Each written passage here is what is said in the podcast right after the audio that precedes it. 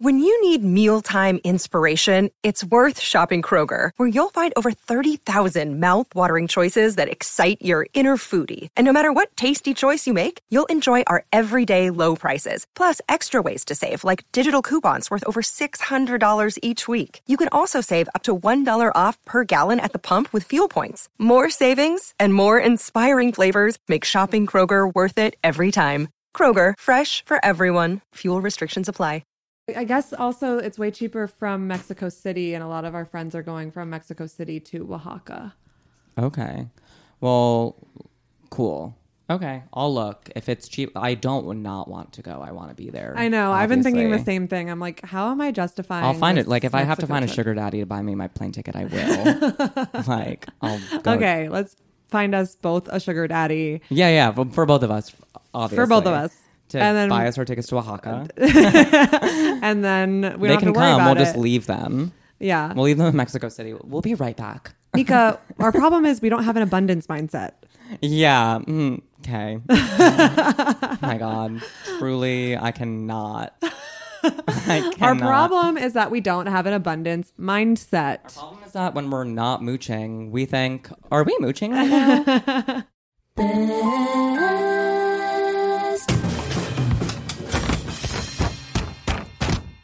Mistakes. Ow. Oh, Nika and I are surrounded. We're surrounded. Hands in the air. You're surrounded. By people with abundance mindsets, Nika. Yeah. Sorry, I just recently heard somebody who is a notorious moocher try to like talk about how they have an abundance mindset. And I was like, do you have an abundance mindset? Or are you surrounded by people who don't call you out on what a mooch you are? Which I guess, you know what? If it's the same outcome, egg on my face. Egg that I paid for on my face.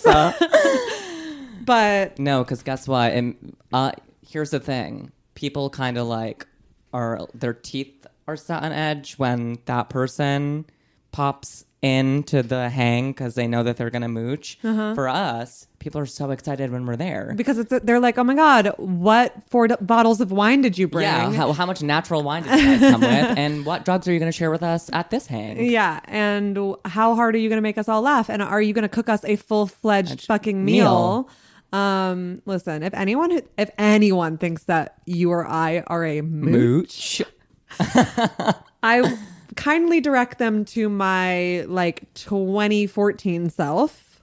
Yes, that girl was a mooch. Yeah, direct them to me from, I don't know, literally my 2016 to 2019. Like, oh my God.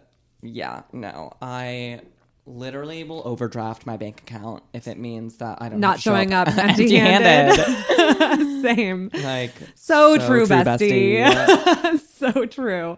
Listen, all anyone needs to do to not be a mooch in my book is not show up empty-handed, and it's like the reach for your wallet mentality, you know? Like, just ask, like, oh, like, can I Venmo you for that? Or like the literally reaching for your wallet. And often people will, not like every time, but people will be like, no, I got it.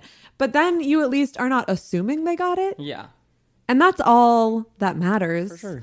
To me, I think, and for a lot of people, it is the gesture more than the monetary amount that counts. So like when I'm covering a bill, like if I'm the one putting my credit card down, if I know for a fact that I cannot cover it, like in the grand scheme of things, I will Venmo request everybody there. Yeah. Personally, Venmo request them for their share of it. Yeah. If I know I can swallow some of the cost, and I know that some of the people there maybe could like use being treated, I let people just offer to cover what is their share to cover.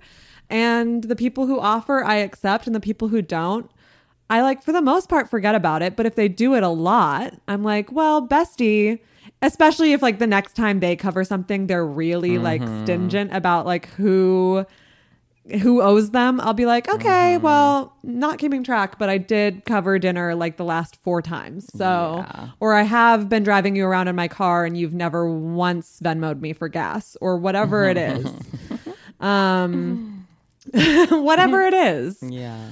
And these are all hypotheticals. They're hypothetical, and they're not about any one or two or multiple people in particular.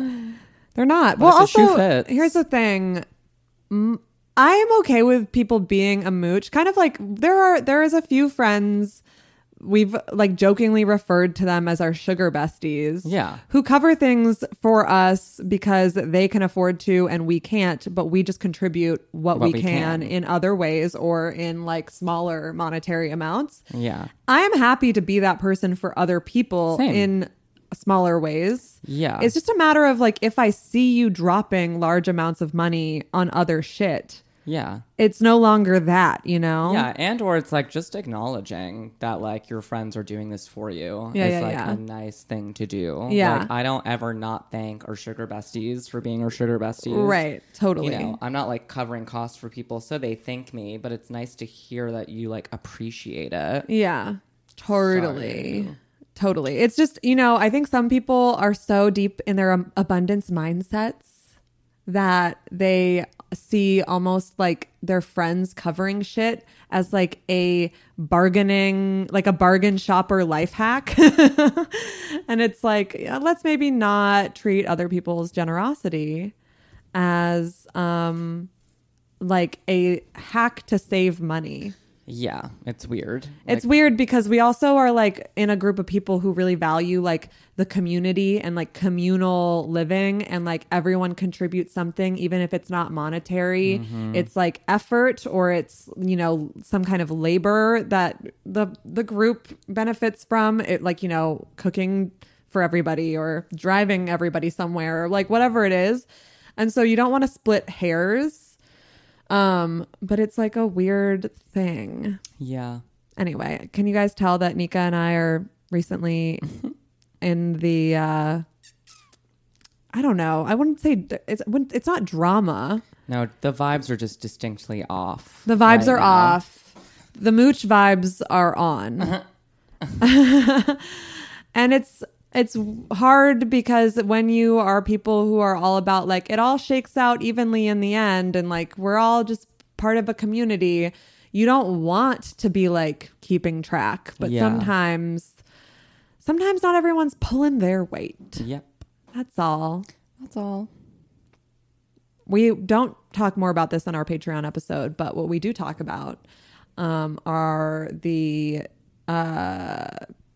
sexy hot details of our P-Town trip. Yes, very sexy, very hot, and we will not be talking about them here. All I'll say is I got laid, and if you want to hear the specifics about the 3 people I fucked in P-Town, head on over to the Patreon. And I may have gotten mono. I got something that's not COVID from making out with multiple people in one night, and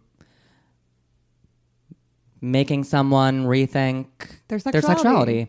Sorry, I had a brain fart for a second. I was like, what am I trying to say? Also, Nika and I kissed on the mouth for the first time. But we're not going to tell you how that happened because you have to subscribe to the Patreon. But we will say it happened during a 3-way kiss. Yes. Which is, I think, the most Nika and Anya way to possibly ever first kiss each other. It's true. And we describe our perfect days on the Patreon. Yes. And oh my God, if you want to know are Anya and Nika as much alike as we think, or are they actually total opposites, subscribe to the Patreon. And hear all about our perfect days. And also we realized that we have had our perfect days many, many times this year. Yes. Which is, I think, beautiful. We live so a beautiful life. We do. Not in our perfect days, being accused of being mooches and or people mooching. Yes. Not included in a perfect day. Not included in a perfect day. But, you know, this is all just part of living a radical, queer, communist lifestyle and having to reckon with living that lifestyle within the capitalist system. And unfortunately, it makes us frustrated about who's covering the bill or who isn't covering the bill. And that's so annoying to me. I wish we didn't have to think about it. But, you know, the number in our bank accounts is directly related to if we're going to literally live another day or not. And that makes us all stressed out about who brought the rosé. Why is that? I hate that. I don't know. Yeah, it sucks. I can't wait for societal collapse so that me and my besties can get litty without worrying about who's paying for what. And so that Nika can kill people. Because famously, if you did not know, my dream role in the apocalypse is killing people to save her besties. To save my besties. And just also like to kill. Wait, God, I don't have my phone. What is the thing that I sent to you today? Because it fully is me. Hold please. Nika sent me a headline. It's the Q&A interview. Isabelle Huppert, my guiltiest pleasure, imagining myself as a sadistic, manipulative murderer. And I said... why is this literally me? Because it's literally me. Much to the chagrin of Anya. Yeah. Who is like, did I become friends with a murderer? A murderer? Like, she's joking, right? Listen, if you ever end up in an Amanda Knox situation where you've been falsely accused of murder, they are going to point to this podcast as like, bestie. That literally in the court of law, they're going to be like, bestie, is this you? And then they're going to hit play on this podcast. And you're going to be like, ugh, yes, bestie, but you have to understand... not in this particular murder case. Oh my gosh. I can't. Nika is not a murderer. No, I could be, but I'm not going to kill it. She is capable of murder. Yeah, but I'm not going to do it. Every top is capable of murder. You know, it's the same kind of energy. Oh my God. So that's it. It's official. I'm not a top. I've been wondering. I'm so versed that I'm like, am I a verse bottom or a verse top? That seals it. I'm a verse bottom. I would rather absolutely lay down and die than kill anyone, and that will be probably the reason I do lay down and die one day, because the apocalypse is coming. No, because I'll just right as they're about to kill you, I'll swoop in and stab them in the back. You're one of those movie things where it goes like all the way in. And your like eyes are closed and you feel like blood dropping on you and you're like, oh my God, am I dead? Am I dead? Am I dead? And you open your eyes and it pulls right out and their like body falls down and then you like see someone standing up in front of you and you're like, who is that? And it's me. We have to re-record our Patreon episode so that you can include that in your perfect day. Okay. Because somehow that did not make it into your perfect day and I feel like it should have. That would also be a part of my perfect day. Yeah. No, I'm confident that even though you're capable of murder, murdering someone would ruin your day. Totally. Yeah, unless they like really deserved it. But even then, it would ruin my day because like, their blood would get my love. It would ruin your day because it's just like stressful. So stressful. Somebody. I'd have to like go. It's not like to, a fun police, hang. Yeah, I have to go to like a police precinct. I'd be on drugs. I'd be like rolling on Molly.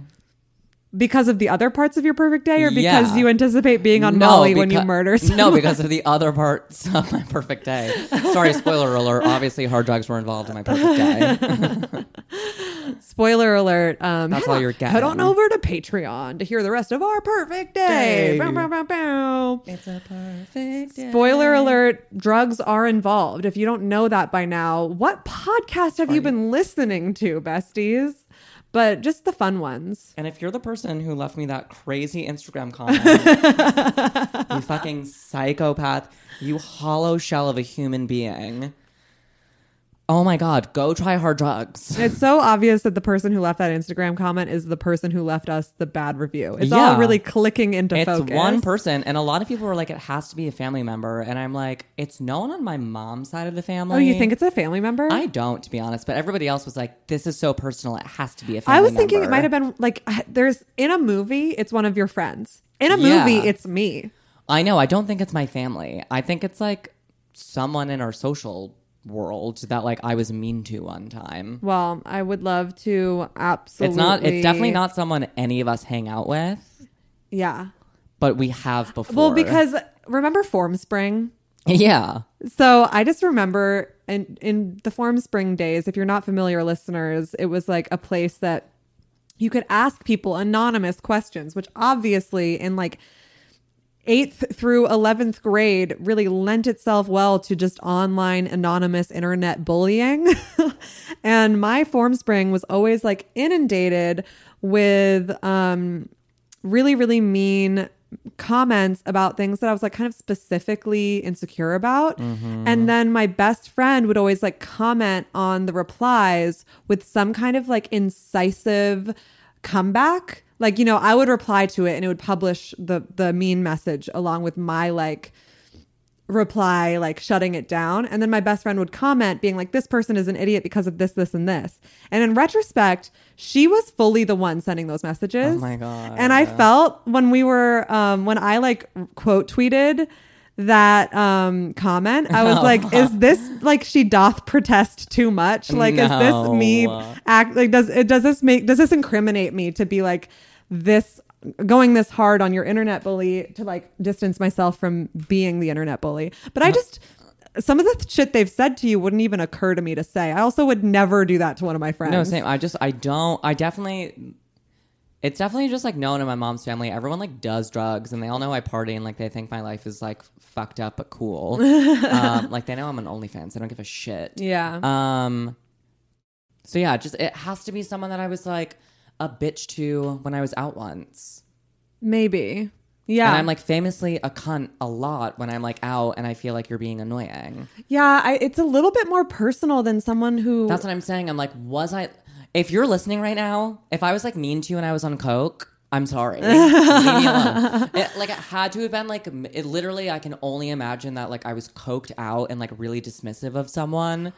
It could also be like an old ex-friend. It's okay, like a little bit too personal if it's to be old, a rando, I think. Yeah, I mean, if it's the only old ex-friend I could imagine. It's not, is it? I swear to fucking God, and we're keeping your goddamn name in here. I swear to God, if it's you already almost killed me in a car accident. You cannot also be harassing me online. If it's an old best friend, it's either or. Is that something that either of them would do? Yes. Think? Okay. Well, I mean, I don't know that Liz probably wouldn't do that, but is an Aries with a Scorpio moon, so like with my birthday, right? Yeah, has the potential. It would make more sense that it were. People do shit like if they're mad at you and you like have unfollowed them, they'll continue following you and like liking your post to like get under your skin. People do shit like block you and then like go download an app where they can look at your Instagram stories without you being able to see that they're looking at your Instagram stories. My God. So it could be... Yeah, I'm sorry. It sounds to me like it's a petty ex-friend. Yeah. I don't know. The whole like, get some adult goals and like all of it is just it's like, it's too much effort to keep making all these random accounts to do that to someone who was like shitty to you out one night. Yeah, I feel like it's not... The wording doesn't sound like it's something I'd say, but me and were friends and did a fuck ton of coke together and like had a very unhealthy friendship, and then she got pregnant and is now like a mom and it's like it out. It's like it used to be like a Fitspo Instagram famous and then was like transitioned into being like I'm Instagram famous and like bipolar and like here's my like journey about it, and is now like a mommy blogger. Okay, well we figured it out. Also my birthday? No, she's a Cancer. Okay. This is why I don't like Cancers. Not that all Cancers are like this, but I've had brutal experiences with Cancer women specifically as friends. Yeah. They do this crazy shit to me. Well, I think it's time we get on the pod. Come on the pod. It's time to talk about why you've been internet bullying Nika, allegedly. I don't know. Yeah, we don't know. We're speculating. We're speculating, and I am going to find out tonight. Okay. I'm going to try to figure out how I can track that Instagram account to somebody. It only has one follower. I know. Which is some, I think, just a random account. Yeah. But there has to be like an IP. There has to be some way. I know someone who works for Instagram. Oh, my God. Dude, I have to find out. Yeah, let's talk to the person who works for Instagram. Okay, cool. We will bleep these names out. We'll just bleep the names out. Yeah it's fine. Elisa's literally just hearing us say that. Like, oh, are we going to bleep the names out? Is that what we're going to do? Okay, cool. Tears rolling down her face every week when we ask her to beep stuff out. We'd give her like 45 time stamps. And just if you could just do a quick bleep, bleep, bleep here and a little bleep, bleep, bleep here. Because we have not learned yet that we need to just stop fucking saying people's. But the bleeps are names. So funny. They are. If you don't find them funny, we do. If you don't find them funny, go fuck yourself. Okay, we've sufficiently talked vague shit. We've talked specific shit. And we've plugged the Patreon. Is it time to get into some segments? Yes. Okay. Mistakes, keepsakes, and hot takes. Who should go first? I'm first. Okay. Okay. Please. So my mistake of the week is that it's like less of like a I did something wrong and more of a I don't like my behavior. I have been in a place in the last like 2 or 3 weeks where I've been feeling healthy selfish, where I've been like, like time to kind of like be your own best friend again, girly. And so I've been putting up really strict boundaries with like how I want to spend my time, who I want to spend my time with, like how I want, like the energy I want around me. And like that's super cool and great and empowering. But in doing so, because there's been a lot of like friction and tension amongst our friends and like there's been a lot of intense experiences we've been having, we've been traveling a lot back to back, it's caused me to not really feel like showing up for some of my friends in a way that like I normally would. Like I very much find myself to be a friend who, if like something's wrong, I'll hang back from the crew and like sit with you and process with you so that you're feeling good. I want to like check in on you.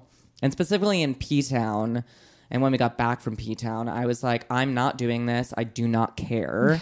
If you're having a weird night, go figure that out with someone else. Like, I'm not your girl. I'm going out. You want to go do that? I don't want to do that. You want to go to that? Yeah, Nika was a really bad friend to me in P-Town, everyone.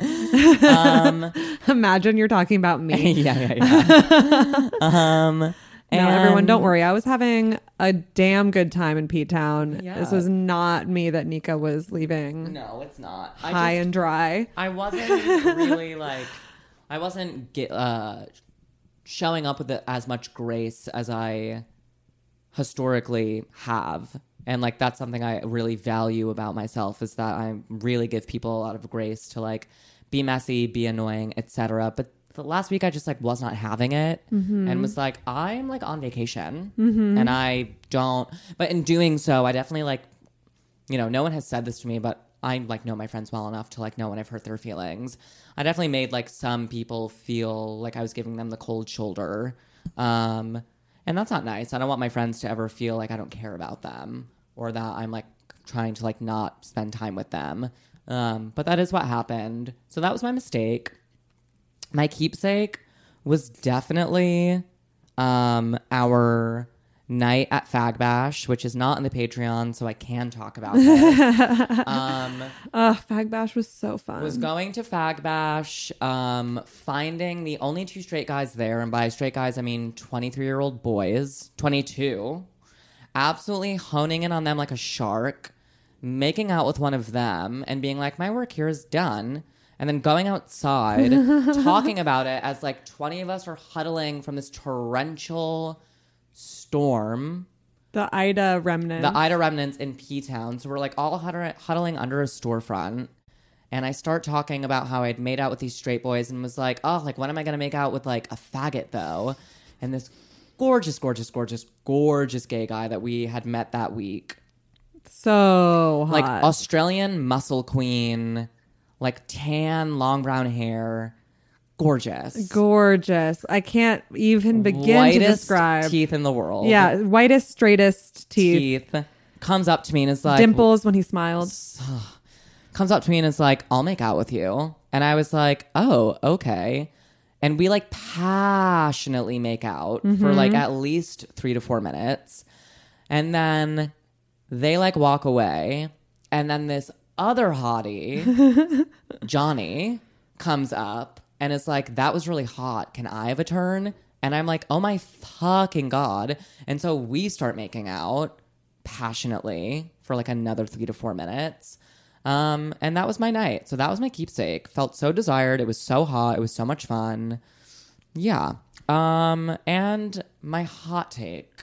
I have to say I bore witness to all of it. Anya did. Anya was like right here. I was literally like 4 inches away during the first makeout. And by the time this, well, not the first, the first was on the dance floor with the straight boy, but the first makeout outside and the torrential downpour, I was like right there. And I was like, yes, oh my God, so hot. And then when the second one started, I was like, I love this for my bestie. I need to move. It literally was back to back. Back to back, literally like 30 seconds apart. Yeah. And I was like, this is amazing. Love this for her, but I need to start figuring out how to get all of us home. So I'm going to, because I'm like... I was a little bit, you know, when you're not lip locked, you're a little bit more tuned into the tornado that's happening. And I was like, fuck, I'm the only one who hasn't been drinking or doing drugs. And I'm the only one with a fucking car. And I need to go walk 20 minutes back to our Airbnb to go get this car for everyone. So I was like, I need to let Nika just kind of have this moment while I go ponder the walk I have ahead of me. Thanks, bestie. Yeah, no, I was so happy for you. And then I did go, I turned down a threesome, which I did eventually have a later night, so that I could make sure you all got home. Oh, thank you. Which is kind of like, I'm sorry to brag, but that is a big sacrifice. That is a big sacrifice. And I need to put it on air. Yeah, it's a huge sacrifice. I would have been like, you guys can call an Uber. But there were no Ubers. No, I know. Once it was clear there were no Ubers is when I was like, fuck. Yeah. But I also wasn't like fully in the mood for a threesome that night anyway, so it was fine. And if you want to hear about the threesome, head on over to the Patreon. Yeah. Anyway, continue. So that was it. What is my hot take? Oh God. You know, I guess my hot take, it's like very specific to me and my emotions right now.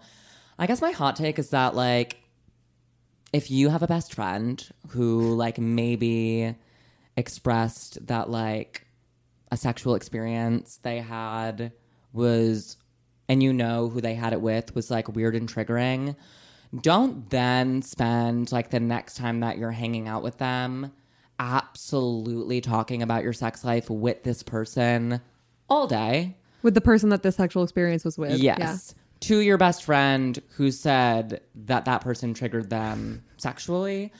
I feel like that's not that hot of a take, but it does seem to happen a lot in the queer community. Oh, no, totally. All the time in a way that I'm often the recipient of, just not with my close friends, where I'm like, huh. So nothing you heard when you, in quotes, held space for me. You didn't hear any of that. He didn't hold any of that space. And none of that space was held. I don't know. That space slipped right through your fingers. Yeah, I don't know who was. That was like a mannequin that you like put up and then you walked away to go have sex with the person that triggered me. Just like don't do that. Yeah, I mean this might be specific to your experience in the way that you maybe worded it, but the heart of what you just said is not specific at all. Like, yeah. It's very much a thing in... Just, like, stop thinking with your fucking sex parts. Yeah. You know? Like, be a friend. I know that, like, we're all queer and cool and radical and we all want to fuck. But, like, when you act like that, you're truly just acting like every straight person that you try to, like, disavow. That you think you're, like, on higher ground and, like, more evolved than. Yeah. So just, like, don't fucking do that. You're literally being a shitty, like, straight guy. Yeah. It is gonna have to happen and we're both gonna have to be together because I just, every time I try to have a conversation with anyone about something this intense, I am just not great at staying on course. Yeah, Nika, capable of murder, a little bit of a pushover when it comes to confrontation with her besties. Yeah, very much like, oh my God. Oh no, I didn't see it that way, but I still don't. But I'm always like, I'm actually not done talking. Yeah. I'm like, oh, no, yeah. I'm the opposite. Yeah, and then at the end, I'm like, thank you for apologizing. And I never say it's okay. Yeah, no, they like won't apologize. And I'm like, no, but like in their actions, they did. Like their energy was apologetic. Oh, my God. The number of our friends who listen to this that are like probably stressed out. Hey, everyone, there is no trouble in paradise. It's okay. Mommy and mommy are just we're having normal. Listen, it can't always be rainbows and butterflies. It's compromise that moves us along. Tap on my window, knock on my door. We have to talk. Okay, my mistake this week was today when I fucking... Oh, yes. Oh, my God. I already made the money back on OnlyFans. Oh, thank God. It's fine. Yeah, I like immediately sent out a video. I was like, I need this money back right now. But sucks because that could just be extra money I have rather than pulling myself out of a stupid hole. Yeah. But stupid hole is also the name of my OnlyFans page. My ADHD, this was actually kind of a breaking point for me where I'm like, okay, I'm not going to just keep talking about getting medicated. I need to get fucking medicated because this was something that I feel like I've been working on and getting a lot better at over the last couple of years. And then today it happened again in this way that felt like, oh my God, how did I let this fucking happen? But I forgot about an appointment. The cancellation policy / no-show policy, of which being that you have to pay for the appointment in its entirety. And it was a hair appointment, which is hundreds of dollars. Yeah. She was really nice and decided to only charge me for half and rescheduled me for the next available slot, which is on Thursday. So by the time you're listening to this episode, I'm getting my hair done, and I will just see it as the hairstylist I go to is honestly very reasonably priced. So paying for like a session and a half essentially, which is what I will have done by the end of all of this, is as if I'm like paying other salons prices. Yeah. So it's fine. It was just like today I just like spent $150 on nothing. Yeah. You know? Yeah. And I put the appointment in the wrong day of my calendar. And even though I got a reminder for it in my email yesterday, I was like, yeah, it's in my calendar. And then today she messaged me being like, hey, I just want to make sure you're okay. You're like a half hour late. And I was like, but she's a true gem, and she's been doing my hair for like a year now, and she was like, I don't feel comfortable charging you the full cancellation price because I really like you, and I know that this wasn't on purpose and whatever. That's so sweet. I know, but I just feel like a dumb idiot, and I just like need to be medicated.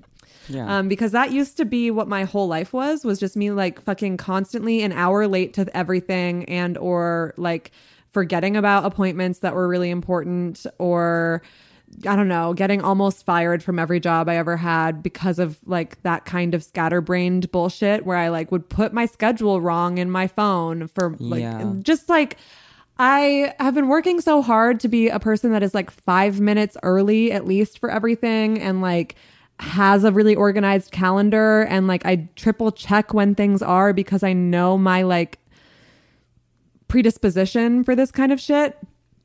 And I give the friends in my life a little bit of a hard time that exhibit this kind of behavior because I like see myself as like past it and above it.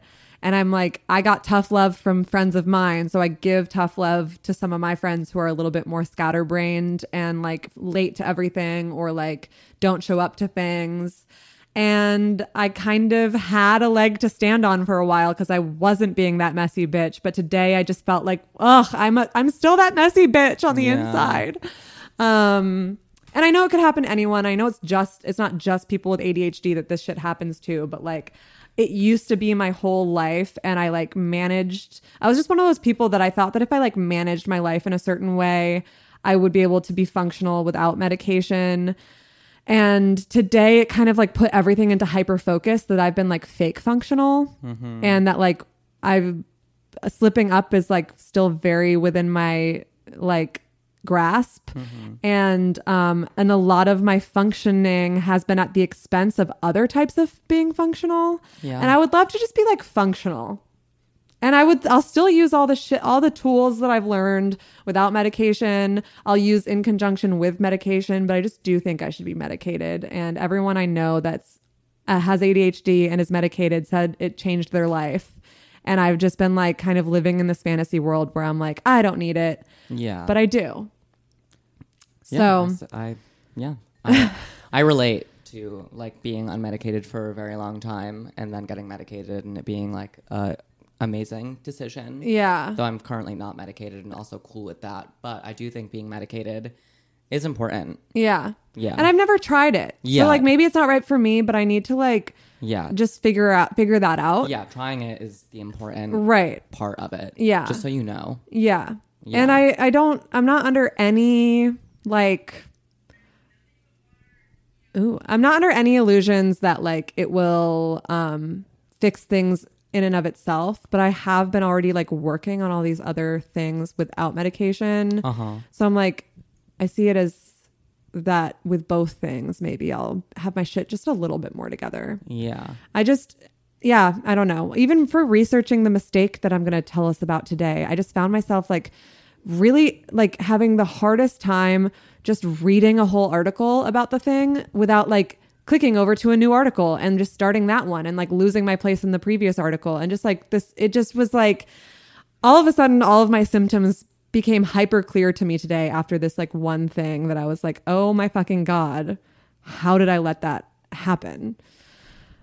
Just, you know, $150 is a lot of money to spend on a mistake. It's not the most money one can spend on a mistake. I'm familiar. I've spent more. Yeah. But it still sucks because I'm like a little tight on money right now and it just sucks. Yeah. So that was my mistake. My keepsake, definitely the like sexual experiences that I had in P-Town this past week. That you can hear about on the Patreon. I have sort of felt, well, like, listen, I've been getting laid all summer long. It's fine. But I've been kind of passive in my getting laid. I've been kind of letting people come to me and not as like, I don't know. When I've liked someone, I've sort of like played these little games, which can be fun to play, where, you know, you like kind of test the waters to see if they like you back and like let them make the first move by like, you know, by being, it's not that I'm like not a participant at all, but I've been like putting that on other people to like try to engage with me sexually or romantically. And I've been a little bit forward here and there, like our night at the Q a few weeks ago or months ago or whenever that was. I was like the aggressor a little bit and like just like was making my intentions known. But P-Town just really something like a spell came over me and I just was like way more like I don't know, a little bit just more in control and a little bit more interested in like being the person who like says what I want and like doesn't just wait for people to come and get it. When you're ready, come and get it. And yeah, anyway, it's just, it made me feel hot and empowered and reminded me that I have that in me. Yeah. And I hope to take that with me into my life in New York right now and beyond, because I've been a little bit of like a little whiny bitch about how I want people to like me in that way, romantically and sexually, and not doing much about it. Yeah, I've been, I hear that. I feel like we're on a similar little journey of not being such passive little bitches anymore. You know what? Fuck hot girl summer. No, hot girl fall. Yeah, hot girl fall. I very much feel that, to be honest. I do too. I mean, like, we're both kind of like, you know, not like, we're not like boot up, but we're like a little bit boot up heading into fall. Yeah. We're both like getting back into our like queer hoe selves. Yeah. You know, my hot take... my hot take is that confrontation may be scary, but the game of telephone is scarier. True. And I found myself playing the game of telephone with our friends a little bit today. Yeah. Both the recipient and the collar and I didn't like it. And I realized, like, I don't know, I don't need to be mitigating anything for people. I felt both responsible for one of our friends, like, kind of not wrongdoing, but like misstep, and like kind of wanted to guide that person into fixing it without like telling them explicitly that someone had like said that they did something wrong. I was like, maybe if I just suggest to them that they do this, that'll just fix it and make it go away. And I also felt responsible for the friend who had kind of complained about that friend and like their feelings. And I just realized, like, you know what? Fuck it. If it bothered them so much, they should have like just told that person directly. And it's none of my fucking business. Yeah. And then I just found myself in this weird position where I didn't want to like relay anything specific to them and be like, so-and-so said this. But I didn't want to like just be giving them like this weird vague advice without context. Yeah. And it was just stupid, and it made me frustrated with both friends ultimately. Like, I didn't like how... And it frustrated with myself. I'm a processor for sure. I'm a venter. Like, it's one thing to process and vent. It's another thing for like 100% of your grievances about other people to only be heard by other people. And I just don't fuck with that energy at all. No, I don't either. And so that's my hot take. Fuck up of the week. What happened this week? I mean definitely unemployment benefits literally ending on Labor Day. Oh my God, I did not make that connection. Yeah. That's fucked up. I literally I knew they were ending, but I thought that like the 4th would be the last day that you could like you'd get them claim them. And I like claimed them and then got an email being like, please check a message from the New York like department. That's going to be of labor. Yeah, but I mean, luckily right now, the New York State Senate is trying to, like, the progressive wing of it is trying to have New York State extend the state benefits at least. So we'll see. But, like, every statement that the federal government has made, it's, like, very clear that they are not going to try to extend the benefits. Like, they don't give a fuck. They, like, think the economy is like back up and running, and I'm like, that's so cute. Go try to like get a service job right now in literally any major city. It's like nothing happened. Yeah, like literally every post I go look at, I'm like, no, I'm not going and working there. It's still the same shit pay, like the same like crazy annoying aggressive wording for like applying to the job. I'm just like, I'm sorry, did we not just suffer like a huge amount of deaths within the service industry, and we're like not learning from that? No, while we're still actively in a pandemic and people are still dying. Yeah, it's also like rich happening like right on the heels of a hurricane that like devastated the East Coast and really showed how little our infrastructure in all of these cities is like ready to deal with like the impending climate crisis, or the current climate crisis, but the impending even worse climate crisis. Yeah. And while the West Coast is devastated once again by like historic wildfires, and I mean, and there's like so many things that are like going wrong for people on top of this pandemic, that we are still in a horrible like influx with the new variants, and with people not getting vaccinated, and with all of it. And it's just like, you know what we're gonna do? We're gonna like phase out all of the help that we were getting from just the first half of all of this. Yeah, it's really disgusting, and it's just it like truly makes me so angry, because it's like obviously to like, you know, the like average person, like the answer is like, just go back out and get a job. And it's like, you know, I'm lucky that I like have like a few different streams of income that I'm like working on right now. And that like, you know, I'm broke right now, but I like know that I have like rent. Yes. And, you know, I'm like, it's annoying that I'm like paycheck to paycheck again. Hate that. Totally miss coasting by on unemployment. I'll say it.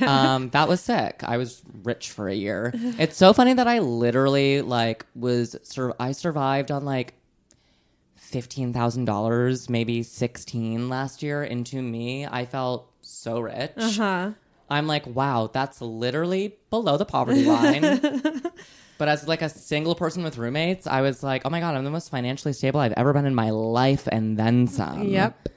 So to me, that was actually pretty radical, where I was like, oh, I actually don't really need to make a lot, you know, in quotes, a lot of money to live the life I want. Yeah. That's sick. I just like can't have a family and I'm fine with that.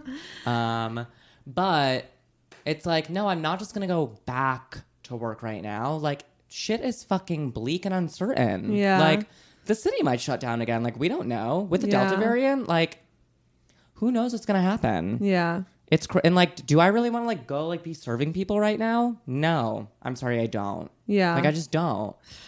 In this city, with everything happening right now, customers are even fucking worse. Yeah, than they were before. We're not because we're amazing. Because we're amazing, and we tip you like 50% during these trying times. Because we get it. Because we get it. But I mean, people are like still tipping like 10% and 15%. I'm gonna go like risk my health for that. No, thank you. I'd rather go risk my health by going to Atlanta Pride on the government's dime. No, I mean, I it is annoying that like the narrative is that people are like freeloaders when they want the government to like keep supporting everyone. Like I stopped claiming unemployment in June of last year. Like I only claimed it for a couple of months because I was making too much on OnlyFans and with like my writing jobs that I had, and I didn't feel right. Although I'm sure I could have gotten away with it. I just didn't. I was like, I don't really feel like getting audited and then having to owe all this back. So no thanks. But I like in the short time I was claiming unemployment and in watching all my friends claim unemployment this whole time, I'm like, no, this is like how it should just be.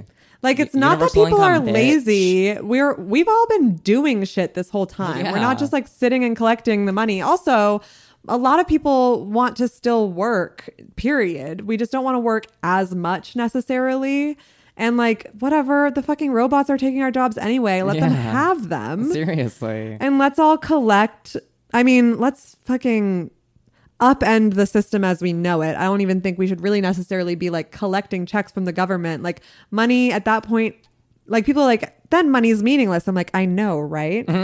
Isn't money meaningless? This podcast is not here to suggest a whole new form of societal structure. All I'm saying is it's not that unreasonable within the system that we already have to be just paying people a monthly amount of money. It would make everyone's lives better, and it is fully in the government budget. Yeah, let's take all of that, all the money we've been funneling into the military for what's that? No fucking reason.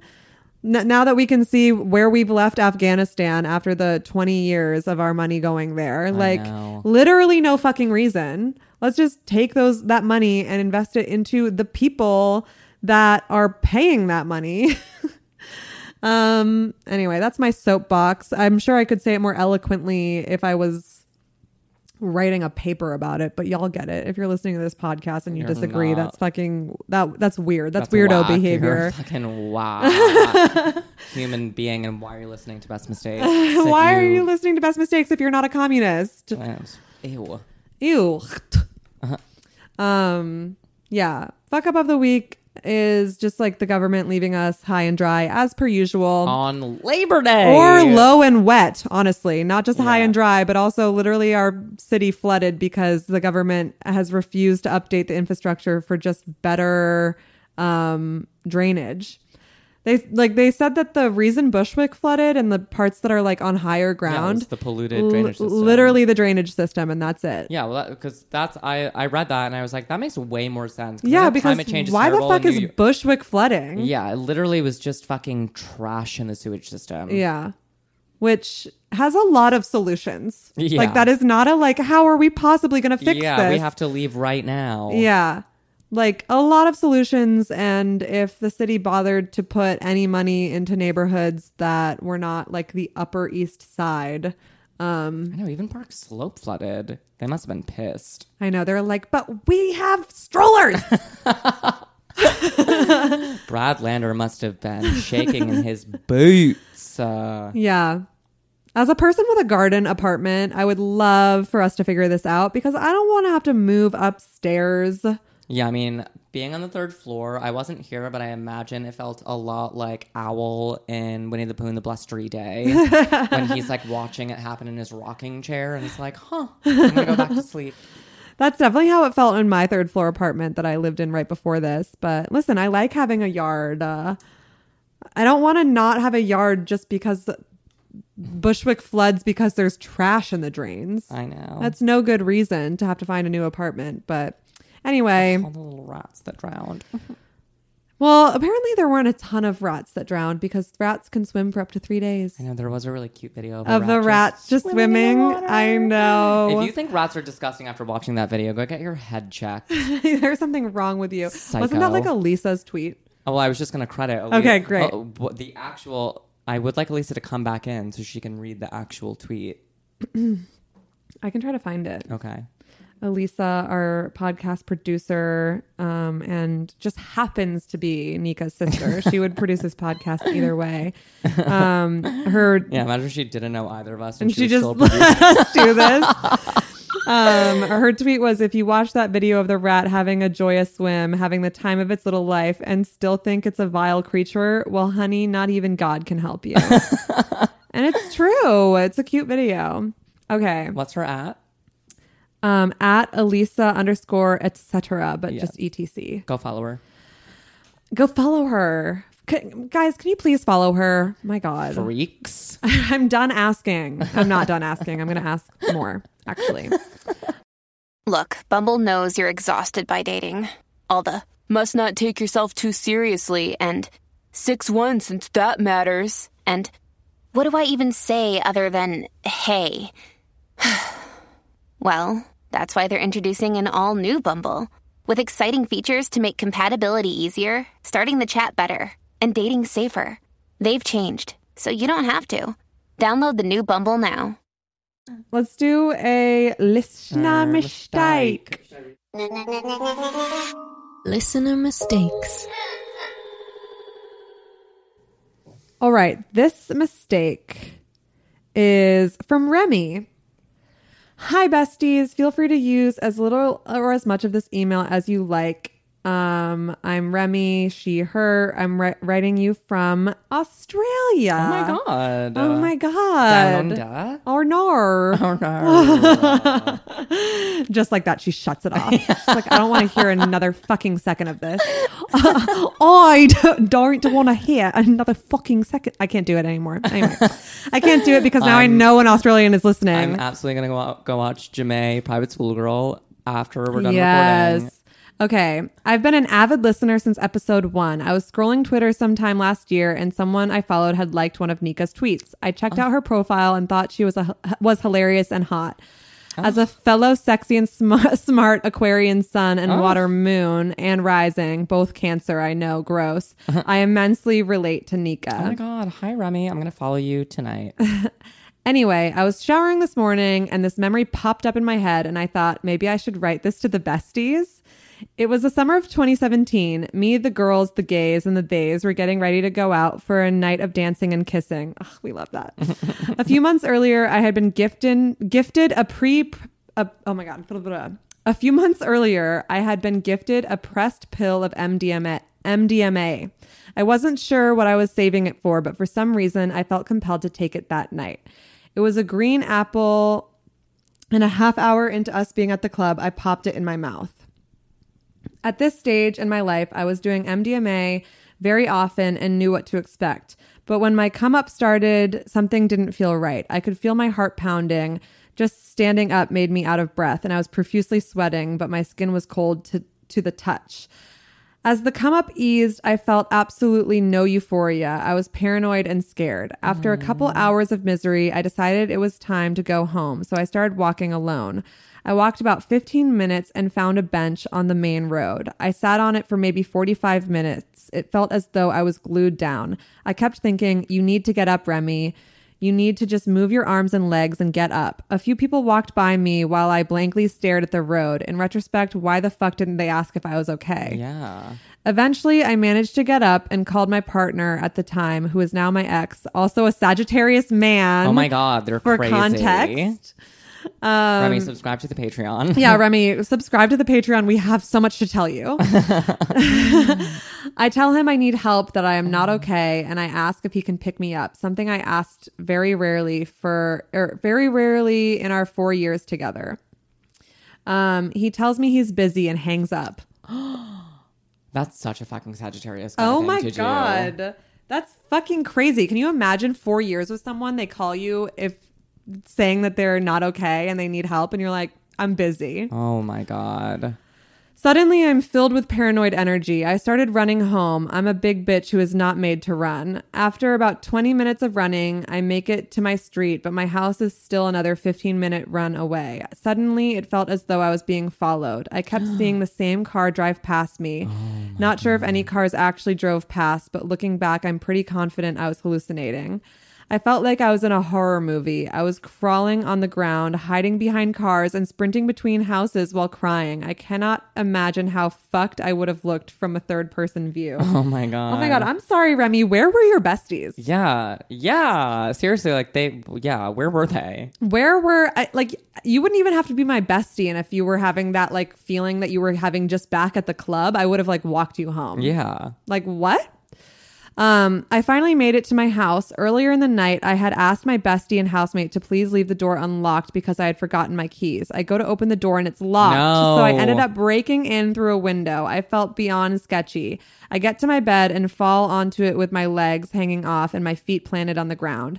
I don't move or close my eyes for about 3 hours. Wow. Then the sun came up and my bestie woke up around 8 a.m. As soon as I heard him, I managed to force myself up and go into the kitchen and say, I had an awful night. Hands down my worst drug experience, which I know is a privilege because I did not overdose or suffer psychosis or any type of aftermath other than the shit come down. My mistake, not looking up the specific pressed pill before taking it, not testing my drugs, and not asking anyone other than my cunt ex for help. I'm sorry this is so long. I'm an Aquarian woman that refuses to be misunderstood. Every detail matters. But thank you for listening and creating a space for us all to own our mistakes. Love y'all. Oh my God, you're welcome, girly. P.S. Nika, I am in my mid-20s and I'm halfway through my first year of my social work degree. I absolutely love it and I am so happy I have chosen this profession. We are powerful Aquarians who are here to inspire, understand, and love deeply. Aww. If you do decide to pursue social work, hell yeah. Cute. Thank you, Remy. Yeah, thank you, Remy. I'm so sorry about your horrible drug experience. I wish that you also included how you reamed your ex for not helping you the night before, because you better have. Seriously. Oh, my God. Ew. I mean, okay, one of the mistakes is not a mistake. You can't test a pressed pill. Yeah. But that's why I don't do pressed pill drugs anymore. I've done pressed pill ecstasy before, and I've done pressed pill Molly like twice, and both times I've done pressed pill Molly I have thrown up on the come up and have not felt anything that Remy felt, like, to that degree, but have not really felt as much euphoria and more paranoia. Yeah. So I just don't really fuck with pressed pill drugs. Y'all. Yeah, I mean, I wonder how you would even look it up. Like, hold on, I'm looking up if this is even something that ecstasy green apples drug warning after Gwynedd dead. Okay. I just found an article from 2013. Police have warned drug users after a form of ecstasy known as green apples left one North Wales teenager dead and another seriously ill. Oh my God. So I guess that's a thing. Yeah. Interesting. Well,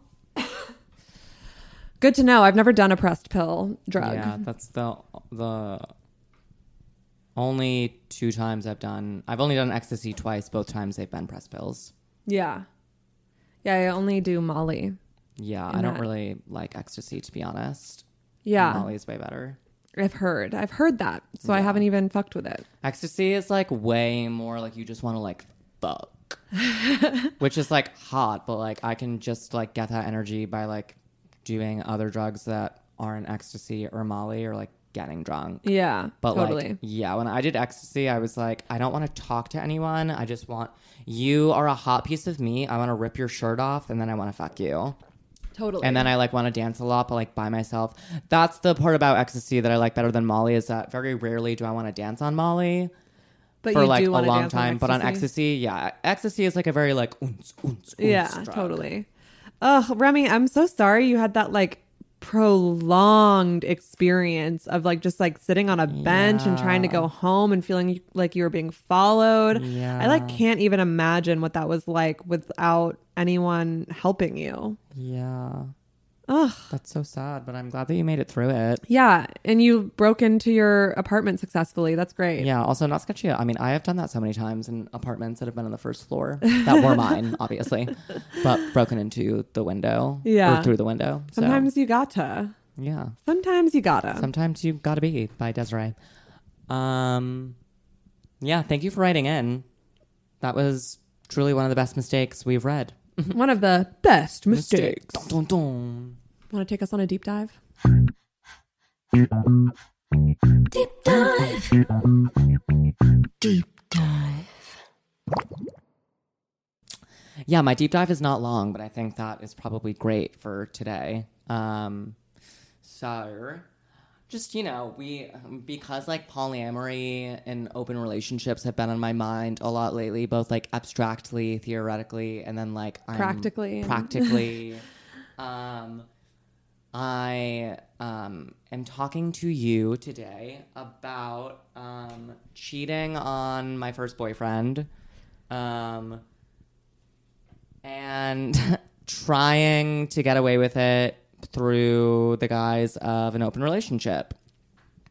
So I started dating Tony in 2016 when I moved back to Providence. I had just transitioned. He was my first boyfriend ever. I'd only ever had lovers until that point. He was like a straight boy who was actually like a little bit bisexual, but didn't tell me because he thought that it would like make me not want to date him, because he had this idea that I like wanted to be like a trans girl who like, you know, a straight trans girl who like was with like a straight guy. Mm-hmm. And I was like, yeah, that was hot to me. But if you were queer, I'm also queer. I wouldn't have cared. Yeah. You fucking freak. And maybe if you had like listened to anything I ever said and didn't treat me like I was fucking Zooey Deschanel in 500 Days of Summer. Just projecting on. Literally me. Met me at a poetry open mic that he did not read at, but I did. Ugh. Anyway, so like pretty, you know, our relationship lasted 4 months. About 2 months into the relationship, I realized that I was in a relationship where I was being fetishized by this person. He wasn't introducing me to his friends. He wasn't introducing me to his family. And it always came down to like, how are they going to react to me when they find out I'm dating like a trans girl? Like, I know that I'm straight, but like they're going to think I'm gay. And I was like very hurt by that, but because he was my first boyfriend and all of my friends who were like not good friends were basically like, come on, like what? Who else is out there? That was like the reception I was getting. I was like, okay, I'm going to like put my feelings on the back burner and coach him through it. So anyway, I eventually got tired of that. And one night I went on Tinder, like re-downloaded Tinder and went on it. And I wasn't planning on fucking anyone, but I matched with this like very hot lacrosse player from Providence College. And one thing led to another, and he ended up in my apartment. And then his, you know, he was inside of me. And I like, you know, as we were having sex, I remember being like, ooh, what I'm doing is so wrong right now. And it's so hot. Like, it just like was very much a cliche of like, I'm cheating on my boyfriend and like getting all of my power back. Fuck yeah. So the boy left, and in like the ensuing days, I was like, okay, I have to figure this out, because like I still want to like date Tony. I don't like him, but I also like don't want to be alone because I'm lonely. But like, what if we like opened up our relationship? So We're like out one day and I'm like, hey, like, have you ever like thought about maybe like wanting to be in an open relationship? And he was like, literally, absolutely never. And like, you kind of know that because we already talked about that. Like, when we first started dating, and like I kind of explicitly told you that that's like not my style, and I was like, okay, cool. So just so you know, this relationship is open. Now. Yeah, why don't we talk about it again soon? And he was like, no, and I was like, are you sure? And he was like, did you cheat on me? And I was like, oh my God, no. And he was like, are you sure, Nika? And I was like, Tony, why would you ever say that? Like, I didn't cheat on you. And he was like, then why are you like suddenly pushing for an open relationship? And I, because at the time I was a master manipulator. Oh my God. Was like, turn it around, pin it on him. And I was like, no, I didn't cheat on you, Tony. I just feel like you probably really miss pussy and you're with a girl with a dick and I just can't give that to you. So I just assume that like maybe you would want to like be fucking like cis girls. And, like, I'm willing to, like, hold that space for you. Oh, my God. And it worked. And he was like, oh, my God, I'm, like, so sorry that, like, you feel that way. I'm like, no, I only want to be with you. Like, yeah, I miss pussy, but, like, I'm with you. And I was like, okay, cool, whatever, bye. Anyway, a month later, I broke up with him via text while I was in New York at a party with Amanda Lepore. I was like, hey, so, like, we're done. And he was like, cool. Like, why don't you, like, take the weekend to, like, take a break from me and think about it when you get back and then text me. And I was like, okay, not what I said, but like, will do. And then I never texted him again. So like, obviously the mistake was that I cheated on him and, you know, really disrespected the actual parameters of an open relationship. And didn't. Did you ever tell him that you cheated on him? No, he definitely knew, he wasn't dumb. No, but it's really funny, not like funny haha, but just funny like you really reap what you sow, because then a year and a half later Andre did the same shit to me, not as like sneakily, but was like, we should be poly, but then it was really just an open relationship and was like fucking other girls, yeah, while I was the Tony. And you were like, oh, yeah, okay. I was like, oh, so this is what it feels like when you're in love with someone and they're not in love with you and you know it and they're fucking other people, but they're using you for emotional labor. I wasn't using him for emotional labor. I was using him for his shitty car and a warm body to sleep next to. And listen, is that what you're using me for? Yeah. And out of that, he was probably using me for my gorgeous little studio apartment, because he lived in a 2-bedroom apartment with him and his 3 brothers and his mom. Whoa. Yeah. So, yeah, we all were using each other. We were all doing something. Yeah. Well, thank you for your vulnerability and your honesty. Yeah, totally. Tony D'Alessandro, if you're listening to this, sup, probably is, to be honest. Probably your internet bully. No, he's too nice. He's like a really nice, like, Scorpio. Sagittarius, Scorpio cusp. I'm sorry. He's your internet bully. He's not mean. I promise you. He, like, literally, when I broke up with him, part of the reason I broke up with him is because he, like, had friends who voted for Trump and, like, would call me hysterical when I'd say that Trump was going to win. And I was like, I can't, like, date someone who's just, like, politically inept and, like, out of touch. And after I broke up with him, he made all of his Facebook posts public, and all of his posts for, like, 3 months were him at, like, the Women's March in D.C. and him, like, posting about how, like, you need to, like, be the change you want to see in the world, like, just like very much like wanted me to like be sounds seeing like it. He wants to cover up for his double life where he internet bullies his exes. It's not him, it's Elisa, please bleep that out. Okay, so much like you taking advantage of his kind demeanor and the benefit of the doubt he was giving you for your greater agenda and selfishness, so too did the United States government take advantage of the people of the Pacific Islands while testing nuclear bombs in the 40s and 50s. Best mistake. Yes, circle on back to P-Town convos. Yes. I love this. So I was inspired by the fact that you shared with me a fact about atomic bomb testing sites, and I shared with you a fact about atomic bombs testing sites. And I decided to converge the two facts and just kind of talk about the testing of nuclear weapons that the United States conducted between 1945 and 1992. United States, and I'm not going to talk about all of it because it's honestly so extensive, the amount of horrible things that have gone wrong, both during and because of these nuclear testing situations that have happened throughout the years, that if I were to talk about all of the mistakes and all of the fallout, it would be like a 4-part mini series on this podcast. I might talk about more again in the future, but I'm going to talk about specifically the people of the like Marshall Island area, and specifically of Bikini Atoll. But some backstory, some context. So the United States conducted 1,032 nuclear tests between the years of 1945 and 1992. The testing sites included the Nevada Test Site, the Alaska Peninsula, Colorado, Mississippi, New Mexico, and of course, multiple sites in the Pacific Ocean. At the end of World War II, the U.S. military began recruiting soldiers as subjects for nuclear weapon research.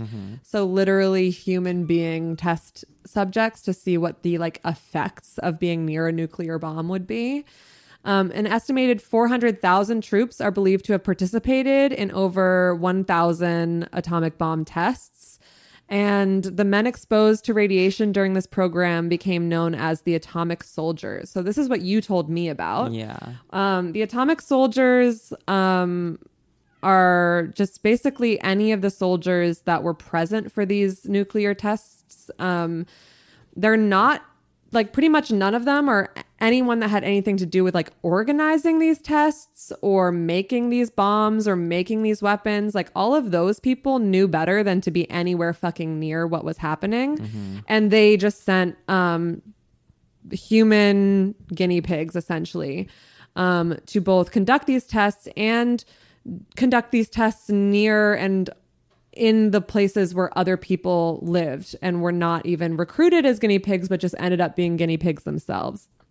So before I talk about the people of the Marshall Islands, which happened before this, but I'm going to go out of chronological order for context purposes. So between 1951 and 1958, around 100 nuclear weapon tests were conducted in the atmosphere at the Nevada Test Site, located 100 kilometers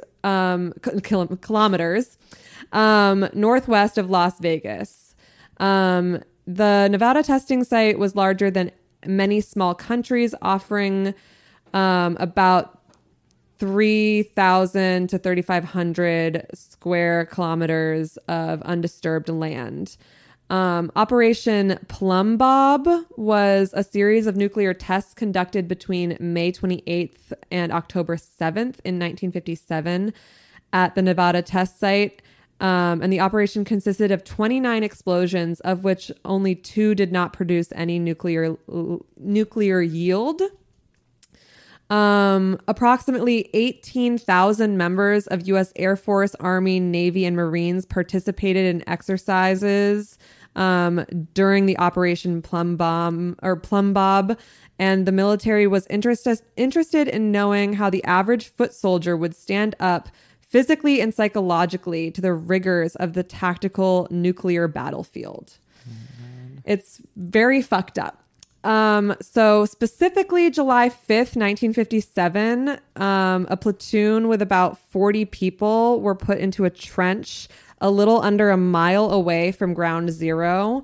And the only protection they had was utility jackets, helmets, and a gas mask. Their instructions were to crouch down, put backs towards the shot, bow their heads and cover their eyes, and count down from 60 seconds. These are all people who were not present for any of these tests before. Like, nobody ever participated in more than one test because of how deeply traumatizing and fucked up they were. They would just bring in a new crop of soldiers, essentially.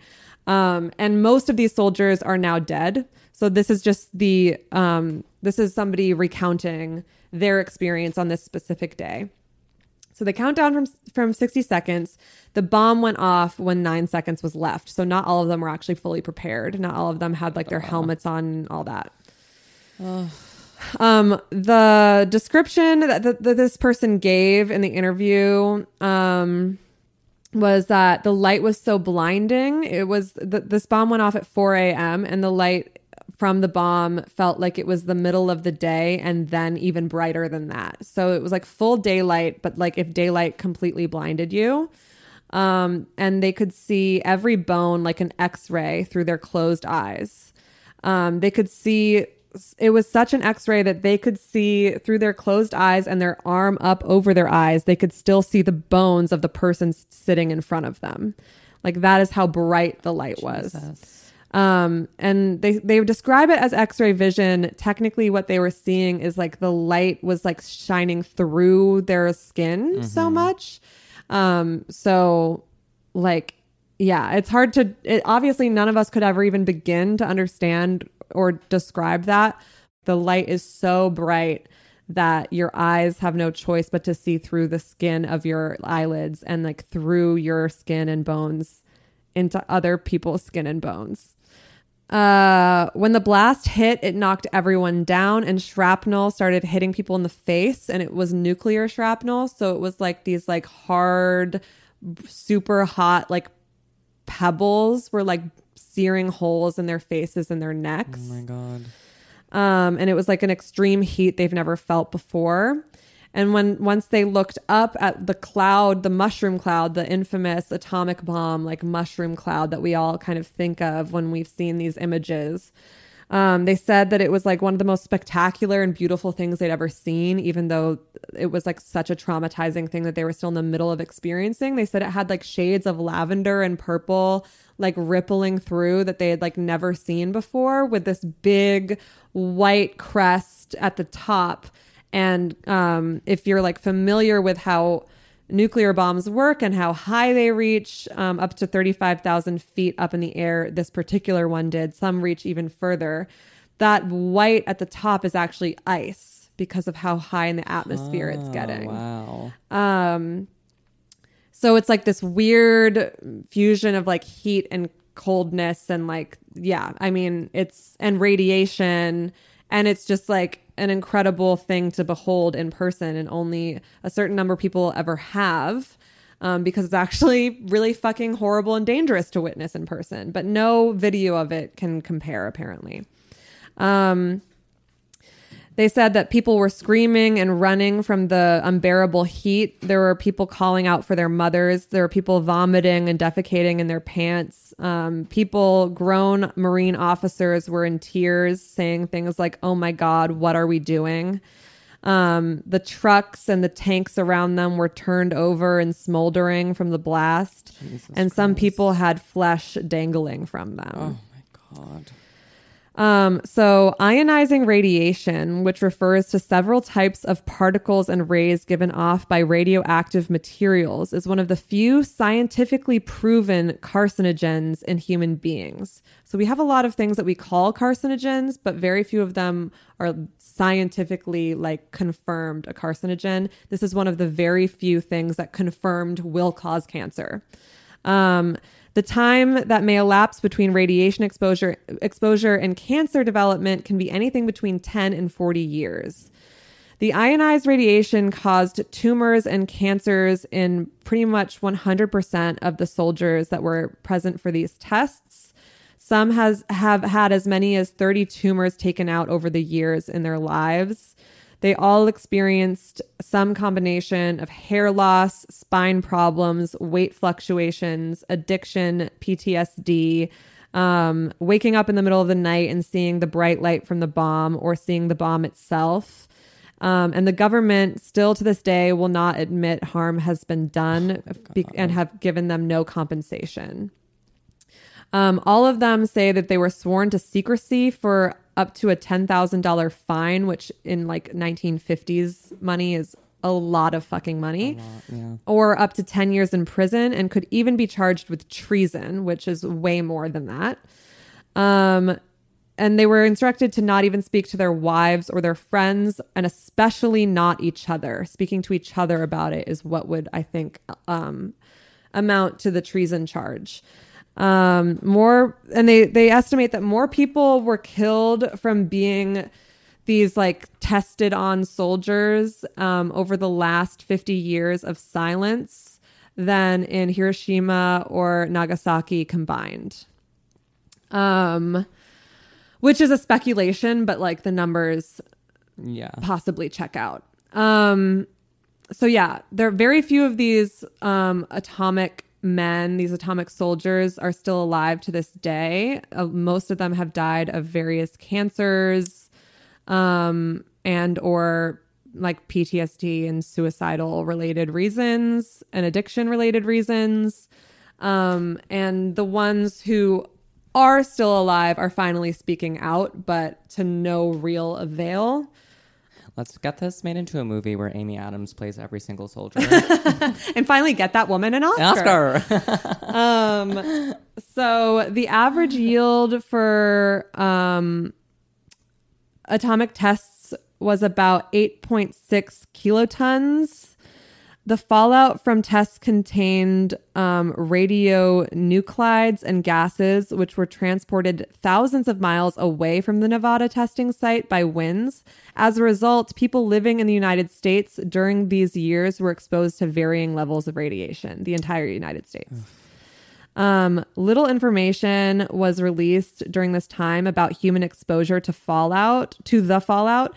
For example, in the November-December 1997 issue of the Bulletin of the Atomic Scientists, Pat Ortmeyer and Arjun Makajani stated that the U.S. government failed to share the results of research conducted in 1950, indicating that milk would be contaminated by this nuclear fallout. Okay, is there a way that we can edit this episode so that it's just you talking about this part so I can send it to my dad? It's just so fucking crazy to me that boomers don't know any of this shit, and that's why they think they're from like the greatest country in the world. Yeah, meanwhile they were being poisoned. Yeah, my dad was literally 3 years old in 1950. Yeah, my dad was born 8 years later and a year after specifically the bomb I just described to everyone. So that's some firsthand accounts and some information on how it affected both U.S. soldiers and the U.S. generally. There's way more to unpack with both of those subjects, but that's like a brief, just like what to expect from these bombs, what they looked like, what it felt like to be near one, what these American soldiers, if you know, taking care of American veterans means anything to you, what they've been going through.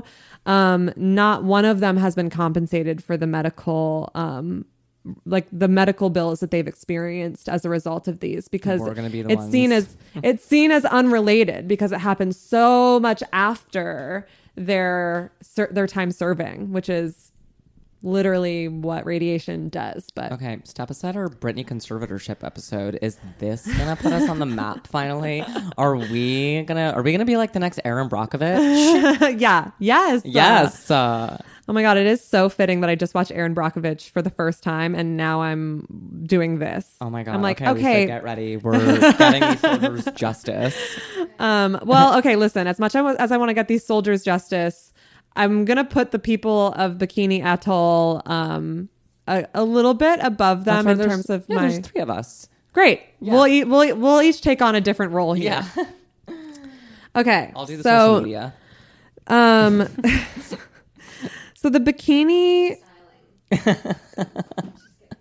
The Bikini Islands, known by indigenous people up until the like late 1800s when the German people colonized the area and called it German New Guinea, and called specifically that Atoll, the Bikini Atoll. It was known as Pikini, meaning coconut place in their native language.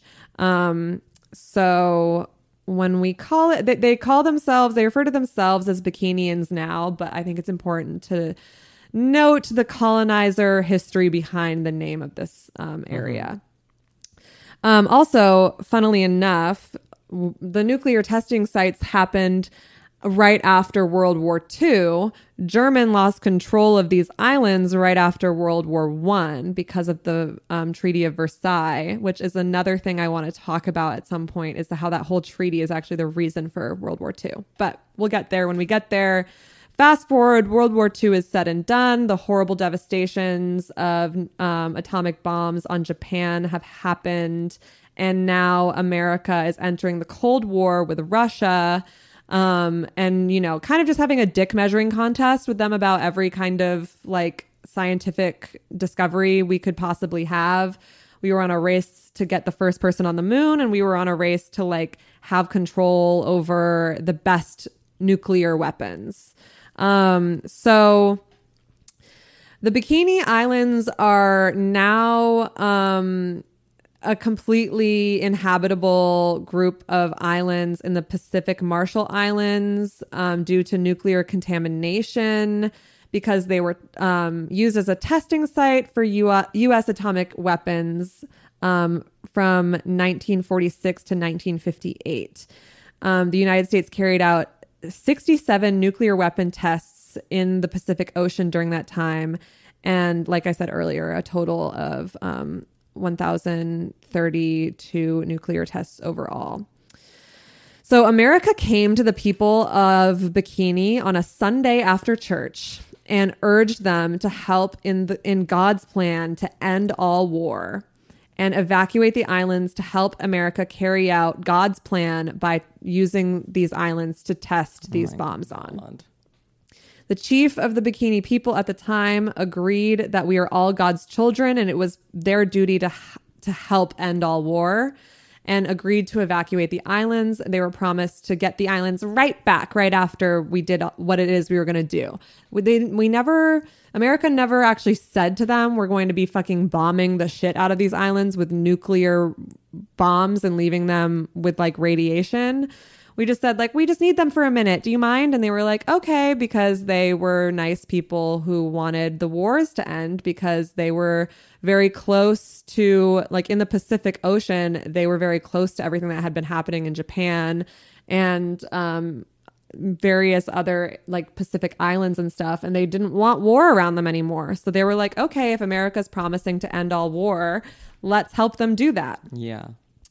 And it's literally right after World War II. And they were like extremely close to a lot of the fallout that happened in World War II.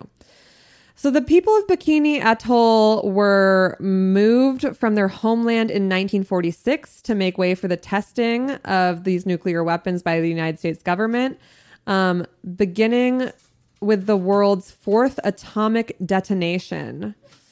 And it's also important to note that in 1946 is also when the bikini bathing suit came out. Yes. Louis Riard, a French automobile engineer and clothing designer, introduced the modern two-piece bikini in July of 1946, 4 days after the first test of the American nuclear weapon at the Bikini Atoll. The name was a reference to the atomic bombs in the Bikini Islands, which was all anyone was talking about at the time. It was reckoned that the bathing suit would cause as much excitement as the atom bomb. The bathing suit was so risque for the time, no model would agree to be photographed in it. So he hired a 19-year-old nude dancer, Micheline Bernardini. So just quick shout out to a sex worker who changed the entire course of history by agreeing to be photographed in the bikini when no model would.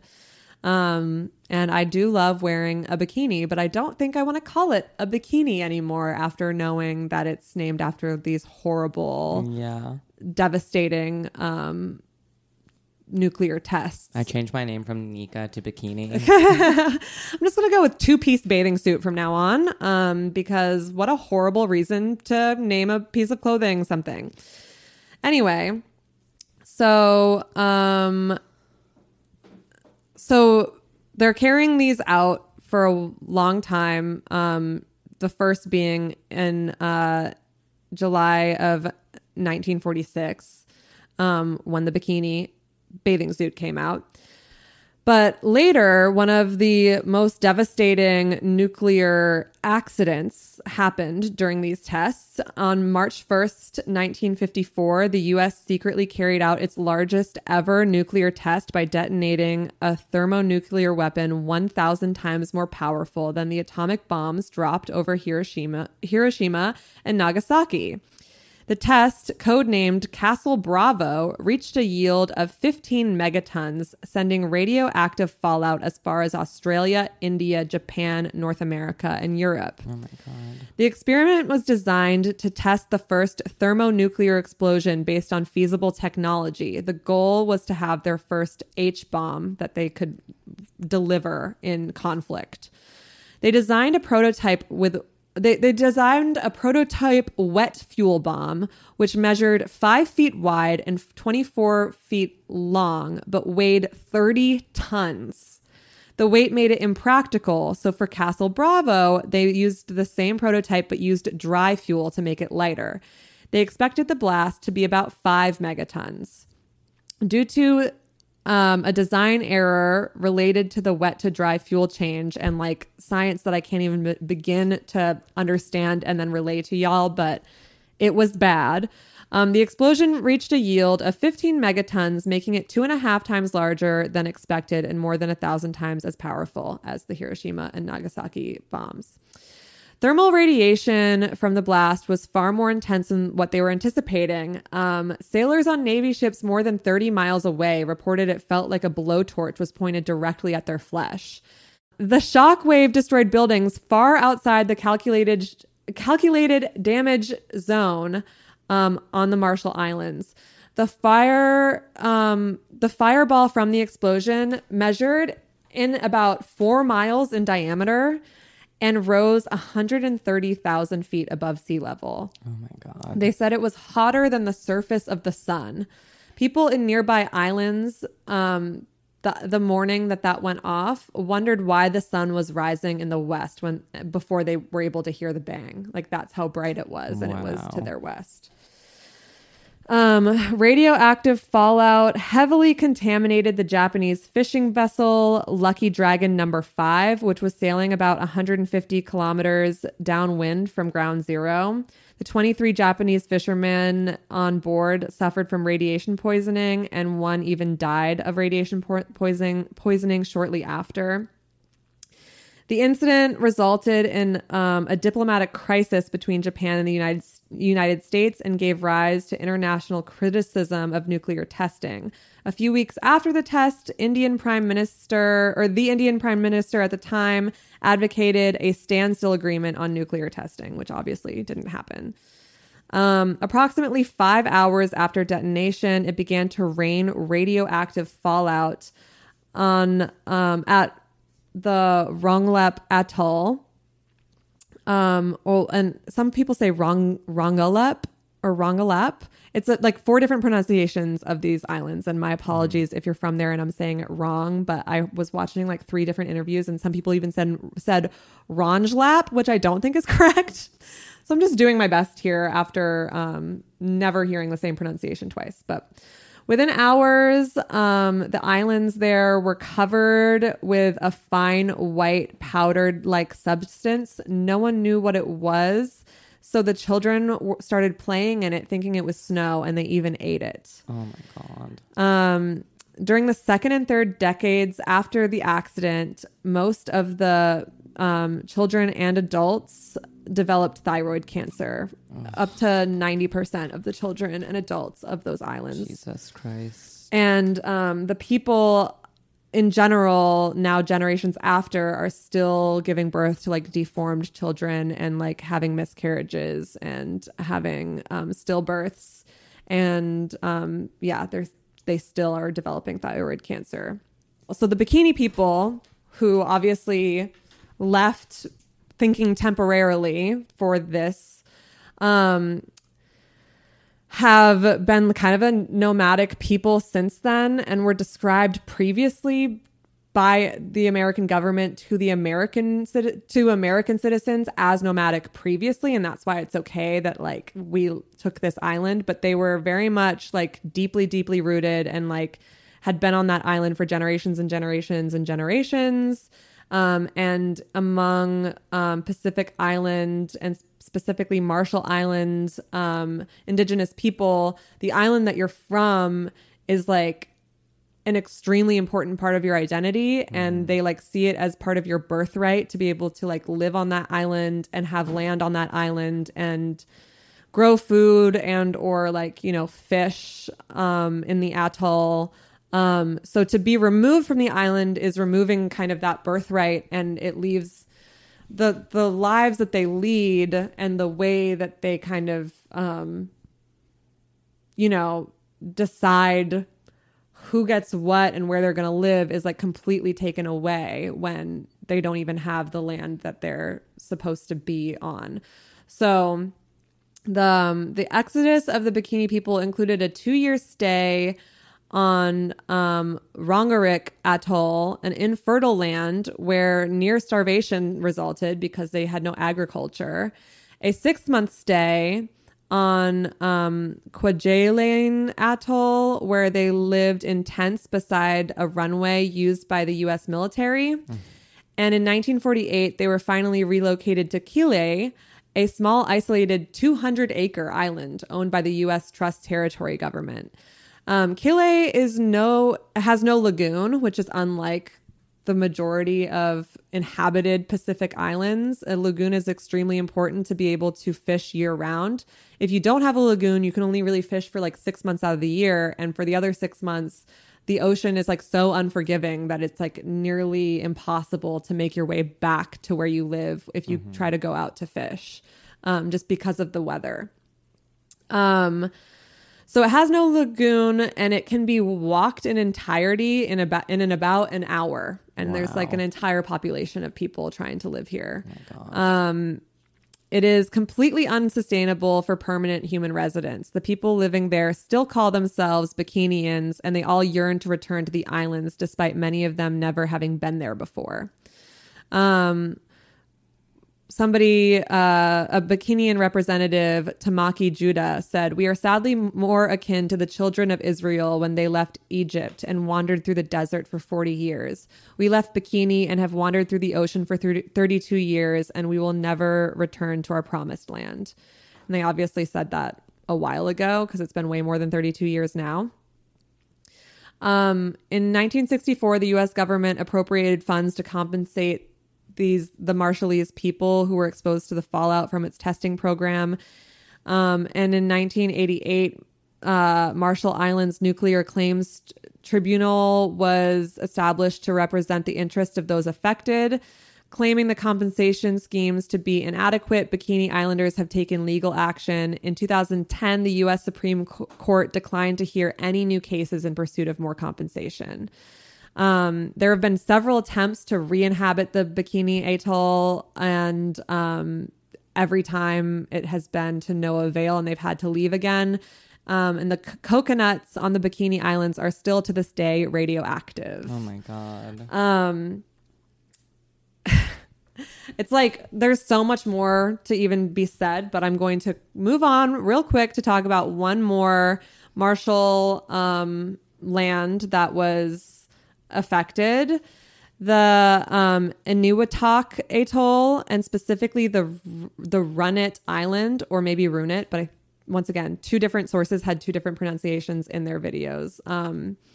But the bombs created massive craters on these islands, and one of those craters was on the Runit Island. In the late 1970s, the U.S. began to partially clean the nuclear waste from the island. Some of the radioactive chemicals had relatively short half-lives and were left to naturally decay despite their risks. Another toxin, plutonium, 239 has a half-life of 24,000 years and had to be dealt with. So the 100-meter wide crater on Runit Island was used to dump as much soil contaminated with plutonium as possible, and chunks of unexploded plutonium were also disposed of in the hole. When the cleanup was finished, far below the standards that would be deemed sufficient in the U.S., a massive concrete shell was built to cover the hole. No reinforcements were made to the bottom and sides of the hole, meaning the waste directly interacts with the soil, and a dump site for radioactive waste fails to meet the standards of normal trash landfills. Oh my God. Rising sea levels have compromised the dome in the years since its construction, and a powerful storm today could easily destroy it. The Marshall Islands are around 6 feet above sea level, and large parts of Aniwetok are at risk of being submerged in climate change. Current flooding rates are already making the islands uninhabitable once again. It'll be extremely devastating in the event if this dome ever leaks, not just for the Marshall Islands, but for the entire Pacific Ocean. The threat faced by this island reflects a larger nuclear threat around the world. Globally, nuclear power facilities are generally built along coastlines because of how much water they use and to be close to cities and towns. Rising sea levels could put other reactors and dump sites around the world at risk, especially if extreme weather continues to intensify as expected. So all the nuclear fallout that we're hearing all these people having is actually, we are all at an extreme risk for it because of climate change, which was a fun thing to uncover during this research. In 1986, United States Congress recognized the contributions and sacrifices made by the Marshallese as a result of its nuclear testing program. Under Section 177 of the Compact of Free Association between the two countries, $150 million of nuclear claims, or a $150 nuclear claims trust fund was set up as a financial settlement for the damage caused by the nuclear testing program. And so this happened in 1986. It was projected to generate $18 million annually for a total of $270 million after 15 years. These funds were distributed among the populations of those most affected by the nuclear tests: Bikini, Aniwetok, Rongelap, and Utrecht, which I did not talk about their situation, but it is equally fucked up and devastating, for medical and radiological monitoring and the payment of claims.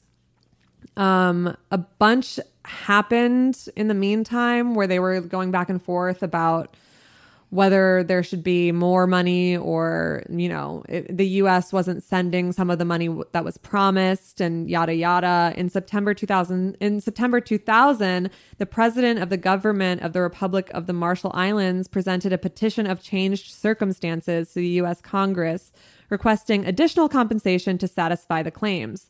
The request was based on evidence resulting from an increase in medical and scientific understanding of biological effects of radiation following the release of the release in the 1990s of 460 previously classified individual records related to the U.S. Marshall Islands nuclear weapons testing program.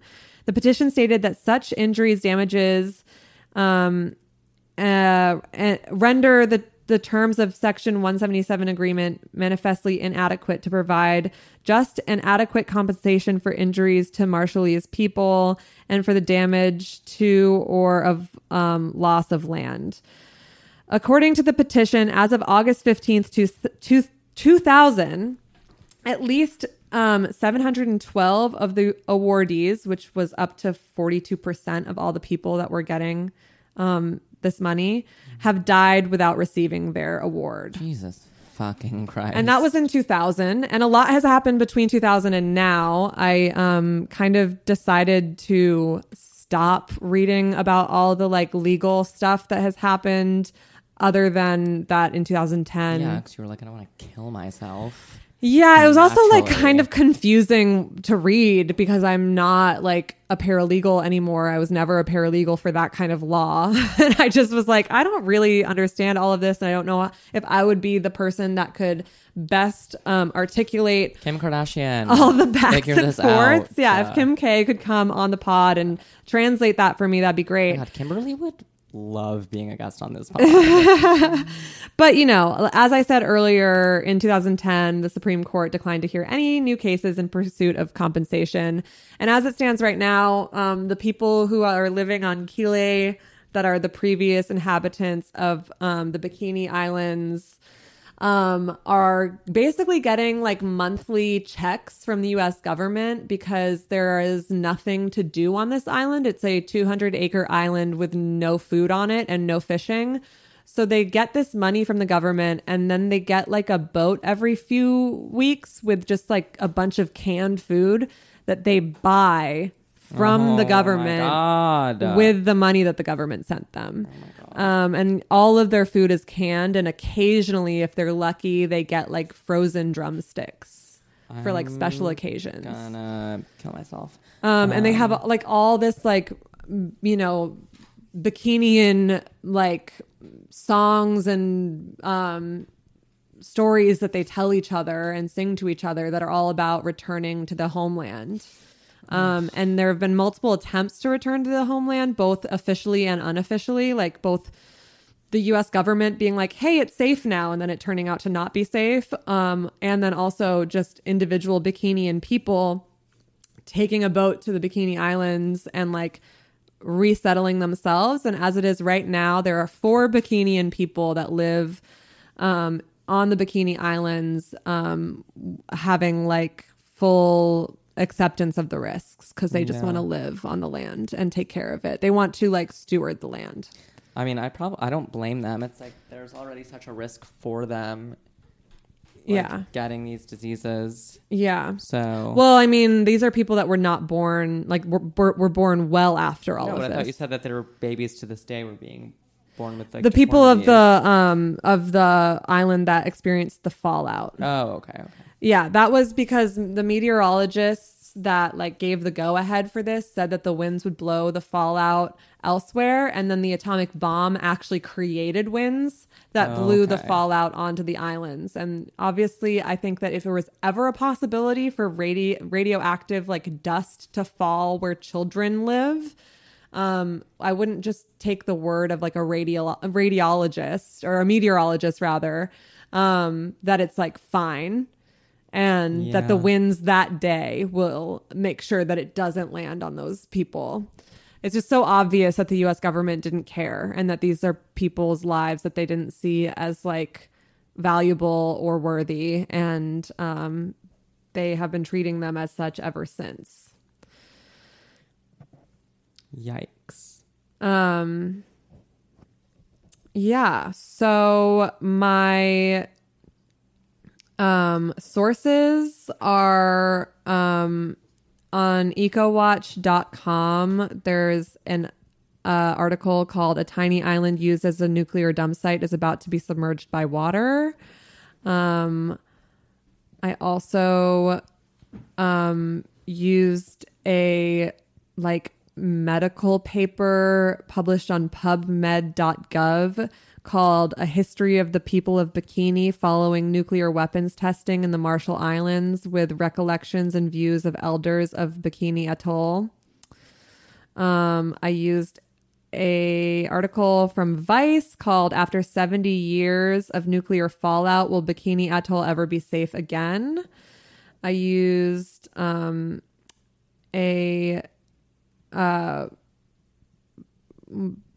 YouTube documentary by The Atlantic called "Atomic Veterans Were Silenced for 50 Years. Now They're Talking."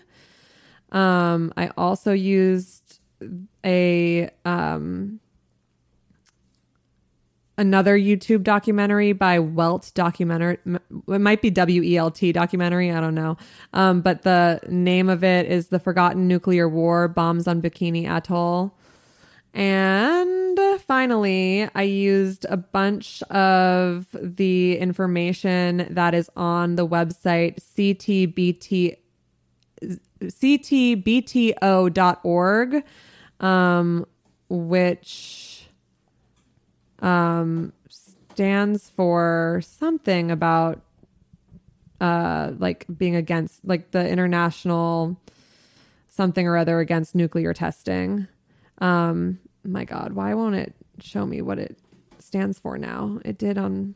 But in any case, if there's a lot of really, really interesting and like verified information on ctbto.org about nuclear testing and the like effects that it's had on people and like soldiers and residents alike.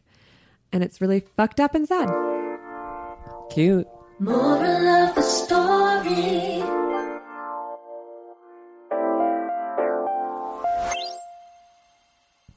Moral of the story? Moral of the story. The United States government is evil and should rot in hell. Yeah. There is no reason that we should have ever created atom bombs. Thanks, Albert Einstein, you fucking piece of shit. Yeah.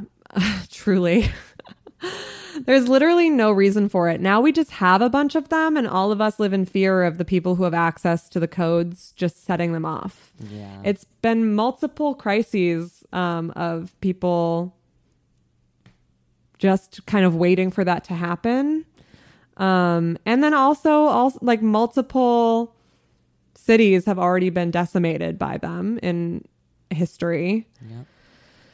And the people that were not like directly bombed themselves but were just in any way in proximity to them have had their lives completely destroyed. Yeah, there's like literally no reason for us to have them. It's like the second anyone sets one off, the other people who have them will set them off, and then the world will just be like a post-nuclear disaster. I can't help but think that we all have the human manifestation of a nuclear bomb in our life. I'm trying to think of who the nuclear bomb in my life is. What do you mean? There's a we all have a person in our life who is a nuclear bomb. I know what you meant, but like, what do you mean by that? A person who at any point could explode and ruin the world. Oh. You are that for me. Okay, great. Fuck you. Well, you're that for me too. So I doubt it. Fucking cunt. I doubt it. And I don't have it in me to kill anyone.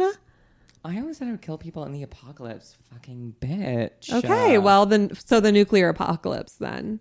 Well, I'll be killed by the nuclear apocalypse. Fully. Well, I mean, I'm pulling an Elisa. I'm running into the street.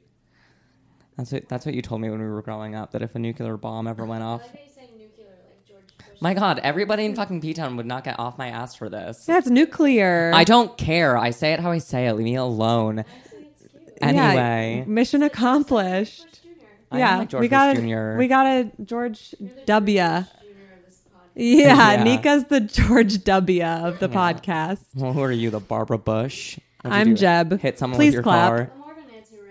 Yeah, you are Nancy Reagan. What was I going to say? You used to say that if a bomb was you ever knew that a bomb was about to hit, you'd run into the middle of the street so that the blast absorbed you.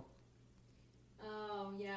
Oh, I vaguely remember these conversations now. Wow, I've had that so long. Yeah, we used to have really fucked up what would you do conversations about death scenarios. I think my thinking was I'd rather just die right away. Yeah, same, fully. Yeah, and that's the other thing. A lot of these people that were children when these bombs went off and they like went out and played in this radioactive dust thinking it was snow, their like feet are like kind of permanently disfigured and like they had these like horrible blisters all over their skin the next day. That'll be the fairies thinking it's ketamine. Oh my God. We become a real fairy. But like a scary fairy. We have like one wing out of our back. Oh my God. It's like our bones. Wait, what is that where the fairies... There's some movie... Where the fairies are really scary and ugly. Yeah. Yeah, I can't remember what... Wait, what is it? Where they're like really pretty until they're like scary and ugly. Oh, it's True Blood. It is True Blood. Yes. When the blood is sucked out of, when they die, they're actually horrific to look at. No, but it's also not just when their blood is sucked out. It's like when they're not like there's something that happens where, like, if they're not getting a certain sustenance, they turn into. Oh yeah, because it happens when one of the fairies is trying to get out of fairyland. Yes, yeah. And they like turn into these like demonic looking. We'll be that if we snort the radioactive dust. Yeah. That's fine. I kind of already look like that on like an off day. Oh my god. Like, okay, pull up a picture and tell me I don't. You'll notice I'm not telling you you don't. Because I know I do. Fine, I wouldn't have said it if it weren't true. Thank you. There's some friends that could really learn from that.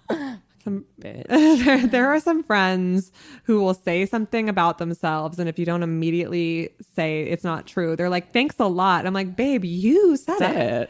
Yeah. Don't get mad at me for you saying something mean about yourself. My god. Anyway, sucks. That's how I feel about all that. It sucks. I feel so powerless about everything in this goddamn world. But once again, the U.S. government made a horrible mistake that is impacting all of us for generations to come. And like a 6-year-old boy was like, oops. Yeah, literally. They were like, aw, oh no. Mom. Mom's like the United Nations. Yeah, and they're like, yeah, what you did was horrific. But here's more money. Because you're so cute. You're so cute and valuable. So yeah, anyway, my deepest condolences to everyone impacted, and so help me if I ever have any kind of power, I'm directing it at this fucking issue. There's like, what's annoying is that there's kind of like nothing to be done. Yeah. It's just like fucked. Yeah. Yeah. If I ever have any kind of power, I will be making a movie, not where Amy Adams only plays every soldier, but every single person that was native to these islands. Then like she'll Amy get Adams accused of like being a white woman playing these Pacific Islanders, and then she'll have like some Scarlett Johansson. Wait, we'll get Emma Stone to do it. She's played a Hawaiian. I mean, we'll get Scarlett Johansson to do it. Yeah. I'll tell you who will do it. Amy Adams will be the soldiers. We'll get Jared Leto. We'll do it. Okay. Let's do it. We have an all-star cast. Cool, I love that. Great actor, just I hate him. Didn't he play a trans woman in something? Mm-hmm, and he was, quite frankly, very good at it. Was he? He's a good actor. Yeah. Didn't he rape someone? Did he? Yeah. Isn't he a full-fledged rapist, allegedly? Hold on. I'll pull it up. Never heard that, but... Hold on. I know people really hate him because he's crazy, but I didn't. No, it's because he's a alleged rapist. Ugh. Jared Leto. Why do they always do this? I'm gonna pull it up. Just found about Brad Pitt being a piece of shit.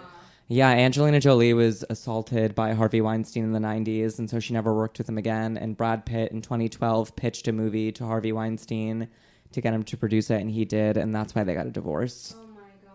Because Angelina Jolie was like, I couldn't believe it.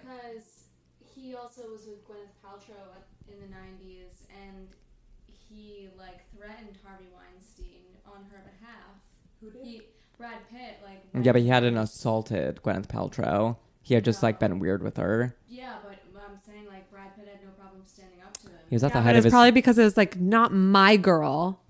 Yeah, I think, too, he's at the height of his career, yeah. In 2012, he was, like, struggling... yeah, and bad cheek fillers. Sorry, yeah. We can talk about this after... We should end it. We should end it. It's, Kiss your friends on the mouth.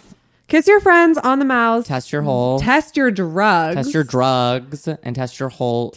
Test all of your holes. Put a Q-tip up that nose, up that vagine, up that anus. Don't put a Q-tip like in your penis hole, but like still test that hole with a swab it.